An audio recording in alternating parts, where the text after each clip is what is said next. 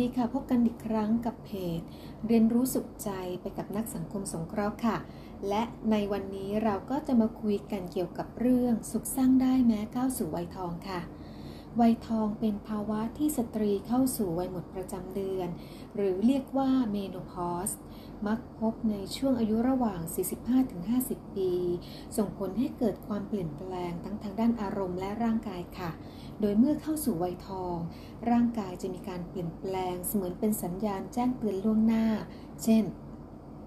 ร้อนมุกว่า ไม่สบายตัว มีเหงื่อออกตอนกลางคืน มีปัญหาเรื่องการนอน นอนไม่หลับผิวแห้ง หนังศีรษะบาง ผมร่วง อ้วนขึ้น ไม่มีสมาธิ อารมณ์แปรปรวนและหงุดหงิด โดยสาเหตุเกิดจากกรังไข่ไม่มีการตกไข่ทำให้ไม่มีการผลิตฮอร์โมนเพศ อย่างเช่นเอสโตรเจน และโปรเจสเตอโรนอีกต่อไป ซึ่งอาการใบทองดังกล่าวข้างต้น อาจเกิดขึ้นได้ แม้อยู่ในระยะที่มีประจำเดือนมาสม่ำเสมอนะคะ และอาการเหล่านี้จะเพิ่มขึ้นเมื่อประจำเดือนหยุด 1-2 ปีแรกอีกด้วยค่ะ อาการที่เกิดในระยะแรกของการพร่องฮอร์โมนเพศหญิง เมื่อรังไข่ทำงานน้อยลงคือ ร่างกายจะผลิตฮอร์โมนส่วนที่ขาดไปโดยการนำฮอร์โมนเพศชายบางส่วน ซึ่งผลิตโดยต่อมหมวกไต มาเปลี่ยนเป็นฮอร์โมนเพศหญิง ในชั้นไขมันใต้ผิวหนัง ดังนั้น สตรีวัยหมดประจำเดือนที่มีไขมันมาก แหมบางคนเฮเลยนะคะ เพราะเนื่องจากว่าสะสมไม่เยอะจริง ๆ อยู่ในเกณฑ์ปกติจะดีกว่านะคะ ดังนั้นเนี่ยผู้หญิงบางคนที่มีไขมันในชั้นใต้ผิวหนังเยอะเนี่ยเวลาที่หมดประจำเดือนไปหลายปีแล้ว ก็ยังตรวจพบว่ามีฮอร์โมนเพศหญิง อยู่ในระดับที่พอเพียงแก่ความต้องการของร่างกาย จึงไม่เกิดอาการอันเนื่องมาจากขาดฮอร์โมนค่ะ ถ้าการขาดฮอร์โมนนี้ค่อยเป็นค่อยไป ร่างกายก็จะปรับตัวได้ เกิดความสมดุล ก็อาจไม่เกิดอาการของวัยทอง การขาดฮอร์โมนเอสโตรเจนจะมีผลต่อระบบหัวใจและหลอดเลือดรวมถึงกระดูก โดยเริ่มตั้งแต่ฮอร์โมนลดลง และมีผลต่อไปเรื่อยๆ จนวัยสูงอายุ การดูแลหากท่านใดมีอาการวัยทองมาก สามารถปรึกษาสูตินรีแพทย์เพื่อให้ฮอร์โมนทดแทนอย่างถูกต้องต่อไปได้ค่ะ ส่วนในเพศชาย อาการไวทองก็คล้ายเพศหญิง ระดับฮอร์โมนของเพศชายจะลดลงแบบค่อยเป็นค่อยไป ซึ่งอันท่าของผู้ชายก็จะทำงานเกือบตลอดชีวิต ผลิตทั้งอสุจิและฮอร์โมนเพศชาย ในเพศชายที่มีสุขภาพปกติ ระดับ total testosterone ในเลือด จะไม่เปลี่ยนแปลงมากจนถึงอายุ 55 ปีหลังจากนั้นจะลดลงเพียงละ 1%แต่เมื่ออายุ 80-85 ปี อาจยังมี total testosterone ถึง 60%ผู้ชายบางคนอายุ 90 ปี อาจมีฮอร์โมนเพียงพอที่จะสร้างอสุจิ และ สามารถมีเพศสัมพันธ์และมีบุตรได้ ดังนั้นการลดลงของฮอร์โมนเพศ ในเพศชาย จะมีลักษณะค่อยเป็นค่อยไป การขาดฮอร์โมนของเพศชาย จนทำให้เกิดมีอาการใบทองในเพศชาย หรือเอนโดพอสจึงพบได้น้อยมากค่ะ ช่างมีบุญนะคะ เพศชาย เอาละค่ะ เดี๋ยวเราจะคุยกันต่อไปนะคะว่า ในภาวะ วัยทองในเพศหญิงเนี่ยจริง ๆ แล้วมีปัญหาค่อนข้างมากกว่าเพศชาย เดี๋ยวเราจะมาคุยกันว่า เราจะทานอาหารยังไงออกกำลังกายแบบไหน และในเรื่องของจิตใจ ก็มีผลกระทบตามมาด้วย และอาหารในหญิงใบทองที่ควรทาน 1. ทานอาหารให้ครบ 5 หมู่ และอาหารที่มีฮอร์โมนเอสโตรเจนตามธรรมชาติ เช่นถั่วเหลือง ถั่วเมล็ดแข็งต่างๆ หัวเผือก หัวมัน หัวกลอย งาข้าวฟ่าง ข้าวซ้อมมือ ซึ่งอาหารเหล่านี้มีวิตามิน และยังช่วยบำรุงร่างกาย ลดภาวะของโรคหัวใจและหลอดเลือดได้อีกด้วยค่ะ 2. อาหารที่ช่วยบำรุงกระดูก เช่น ผักใบเขียว ใบชะพูกวยเล้ง เห็ดหอม ใบยอ ผักคะน้า และผักอื่น ๆ ที่มีสีเขียวจัด ส่วนแคลเซียมจากสัตว์ก็เช่น นม ปลาตัวเล็กตัวน้อยที่กินได้ทั้งกระดูก เช่นกุ้งฝอย แล้วก็สามารถทานกะปิปลาและปลาทะเล ซึ่งนอกจากจะได้แคลเซียมแล้ว ยังมีไขมันต่ำ ควรหลีกเลี่ยง การดื่มแอลกอฮอล์สูบบุหรี่ หรือเครื่องดื่มที่มีคาเฟอีน เพราะอาจทำให้วัยทองเกิดเร็ว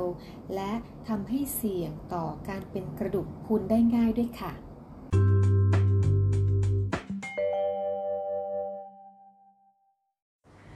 การออกกำลังกายในวัยทองใบทองควรออกกำลังกายตามชอบและความสามารถของร่างกาย อาจเตือนเร็ว โยคะว่ายน้ำ วิ่งเบาๆ ท่ามกลางแสงแดดอ่อนๆ ให้ได้วันละ 15 นาที โดยเฉพาะ แสงแดดช่วง 6 โมงเช้าถึง 8 โมงเช้า และ 5 โมงเย็นถึง 6 โมงเย็น ซึ่งจะช่วยให้กระดูกแข็งแรง รักษาระดับแคลเซียมและฟอสฟอรัสในเลือด แสงแดดจะช่วยให้การทำงานของเม็ดเลือดขาวทำงานได้ดีขึ้น และยังสามารถกำจัดเชื้อโรคที่จะเข้าสู่ร่างกายได้ดีอีกด้วยค่ะนอกจากนี้แสงแดดยังช่วยกระตุ้นการเผาผลาญของร่างกายให้ทำงาน และเกิดการขับถ่ายของเสียได้ดีขึ้นอีกด้วย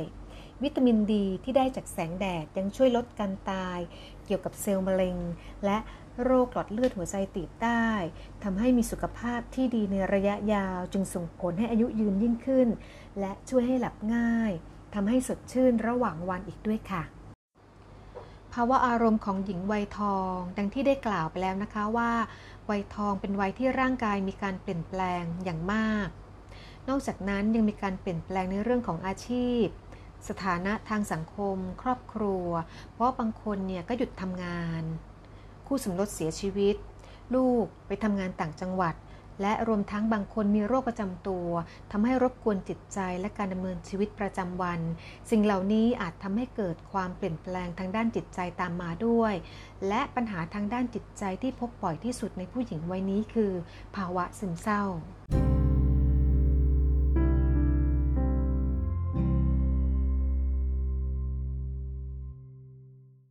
จากการสำรวจความชุกของโรคซึมเศร้า พศ 2551 ในประเทศไทยนะคะ เราพบว่ามีคนไทยป่วยเป็นโรคซึมเศร้า 1.5 ล้านคน และหากพิจารณาตามเพศและอายุของผู้ป่วยโรคซึมเศร้า พบว่าผู้หญิงเสี่ยงป่วยมากกว่าผู้ชายถึง 1.7 เท่า กรมสุขภาพจิตมีแนวทางสำรวจตัวเองว่าเป็นโรคซึมเศร้าหรือไม่ โดยสังเกตตัวเองว่าเข้าข่ายโรคซึมเศร้า จากการตอบข้อสำรวจง่ายๆ 9 ข้อ ด้วยเกณฑ์ที่แพทย์ใช้ในการวินิจฉัยโรคซึมเศร้า หากมีอาการ 5 ข้อขึ้นไป โดยต้องมีข้อ 1 และข้อ 2 รวมอยู่ด้วย ทั้งนี้หากอาการ 5 ใน 9 ข้อดังกล่าว เป็นยาวนานติดต่อกันเกินกว่า 2 สัปดาห์ ก็เข้าข่ายเสี่ยง แนะนำให้ควรปรึกษาจิตแพทย์ เพื่อวิเคราะห์และหาแนวทางแก้ไข หรือรักษาต่อไปค่ะ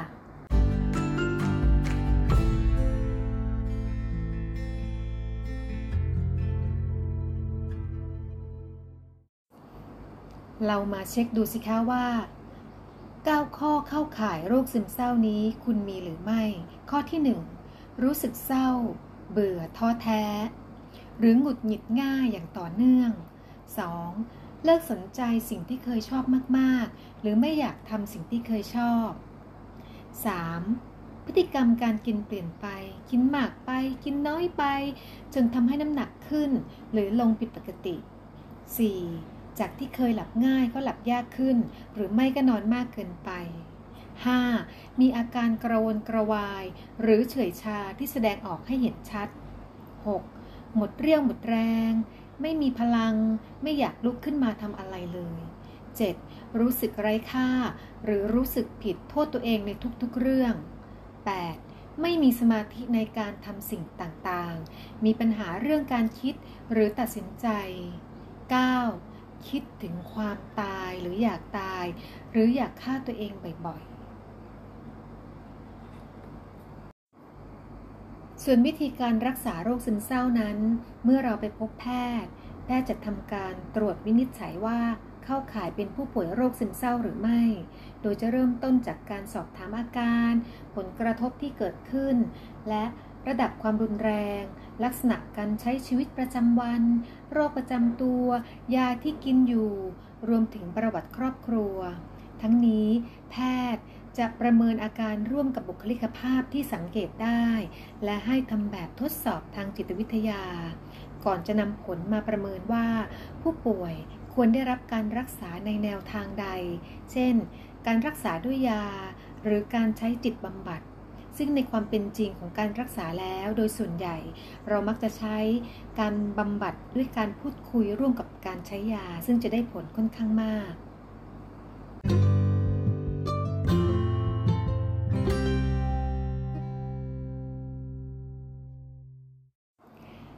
เมื่อมาถึงตรงนี้แล้วนะคะ หลายท่านก็เกิดคำถามว่า แล้วถ้าเราไม่อยากเป็นโรคซึมเศร้า เราจะทำอย่างไรดี ซึ่งกรมสุขภาพจิตนะคะ ก็ได้แนะนำวิธีป้องกันการเป็นโรคซึมเศร้าดังต่อไปนี้ค่ะ 1. หัดยอมรับตัวเองค่ะ ฝึกสำรวจตัวเอง เรียนรู้แล้วก็รู้จักตัวเองให้มากขึ้น ฝึกยอมรับในสิ่งที่ตัวเองเป็นทั้งข้อดีและข้อเสียค่ะ ก็จะทำให้สามารถรับมือกับสถานการณ์ที่จะทำให้ผิดหวังเสียใจได้มากขึ้นค่ะ 2. หัวเราะเยอะๆค่ะ ก็คือเวลาที่เราทุกข์ใจเนี่ยเราควรทำให้ตัวเองรู้สึกเพลิดเพลินหรือผ่อนคลาย ด้วยการดูภาพยนตร์ตลก อ่านเรื่องขำขัน หรือพูดคุยกับเพื่อนๆ ในเรื่องที่สนุกสนาน เพื่อช่วยคลายเครียดแล้วก็ช่วยคลายความทุกข์ใจได้อีกด้วยค่ะ 3. ระบายความรู้สึกค่ะ เวลาที่ไม่สบายใจ หาใครสักคนหนึ่งพูดคุยระบายความรู้สึก หรือเขียนลงสมุดบันทึกนะคะ ก็จะทำให้เราค่อยๆ ปลดปล่อยความรู้สึกเสียใจนั้นออกมา แล้วเราก็จะดีขึ้นได้อย่างรวดเร็วค่ะ 4. ออกกำลังกายนะคะ เพราะว่าการออกกำลังกายเนี่ยก็จะเป็นการช่วยต้านโรคซึมเศร้า เพราะว่าช่วยเพิ่มระดับสารเคมีเซโรโทนิน และก็เอนโดฟิน ที่ช่วยทำให้ผ่อนคลายและอารมณ์ดีขึ้นค่ะ 5. ออกไปเที่ยวบ้างนะคะ เพราะว่าการเดินทางท่องเที่ยวอย่าถือเป็นยาดีสำหรับคนที่มีภาวะซึมเศร้า เพราะเป็นการเปลี่ยนบรรยากาศและหนีห่างจากสภาพแวดล้อม ที่ทำให้รู้สึกเหนื่อยหน่ายเศร้าและก็เบื่อค่ะ 6. หางานอดิเรกทำค่ะ หากมีเรื่องเครียดนะคะ การทำงานอดิเรกก็ช่วยได้นะคะ เช่น ปลูกต้นไม้ วาดรูป ระบายสีทำอาหาร เย็บปักถักร้อยนะคะ เพราะว่าจะช่วยสะบัดความรู้สึกที่เราเครียดออกไป แล้วก็ทำให้เราได้ผลงานที่สร้างสรรค์ขึ้นได้อีกด้วยค่ะ 7. ฝึกคิดบวกค่ะ การมองโลกในแง่ดี ช่วยลดความวิตกกังวลได้จริงค่ะ โดยอาจจะเริ่มจากการฝึกคิดในมุมบวก ฝึกมองเรื่องต่างๆ รอบตัวในมุมบวก ฝึกมองผู้อื่นในแง่ดี และรู้จักชื่นชมคนอื่น หากทำได้ก็จะเป็นการเติมเต็มความสุขให้กับชีวิตของคุณได้มากขึ้นแน่นอนค่ะ และ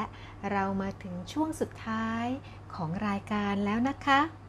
ขอบคุณทุกท่านที่ติดตามค่ะ และหากท่านใดยังรู้สึกไม่สบายใจเกี่ยวกับเรื่องที่เราคุยกันในวันนี้ และต้องการความช่วยเหลือเพิ่มเติม สามารถโทรมาหาเราได้ที่ 043-247-151 โรงพยาบาลจิตเวชขอนแก่นราชนครินทร์เรายินดีรับฟังนะคะ และพบกันใหม่ในคลิปต่อไปนะคะ สวัสดีค่ะ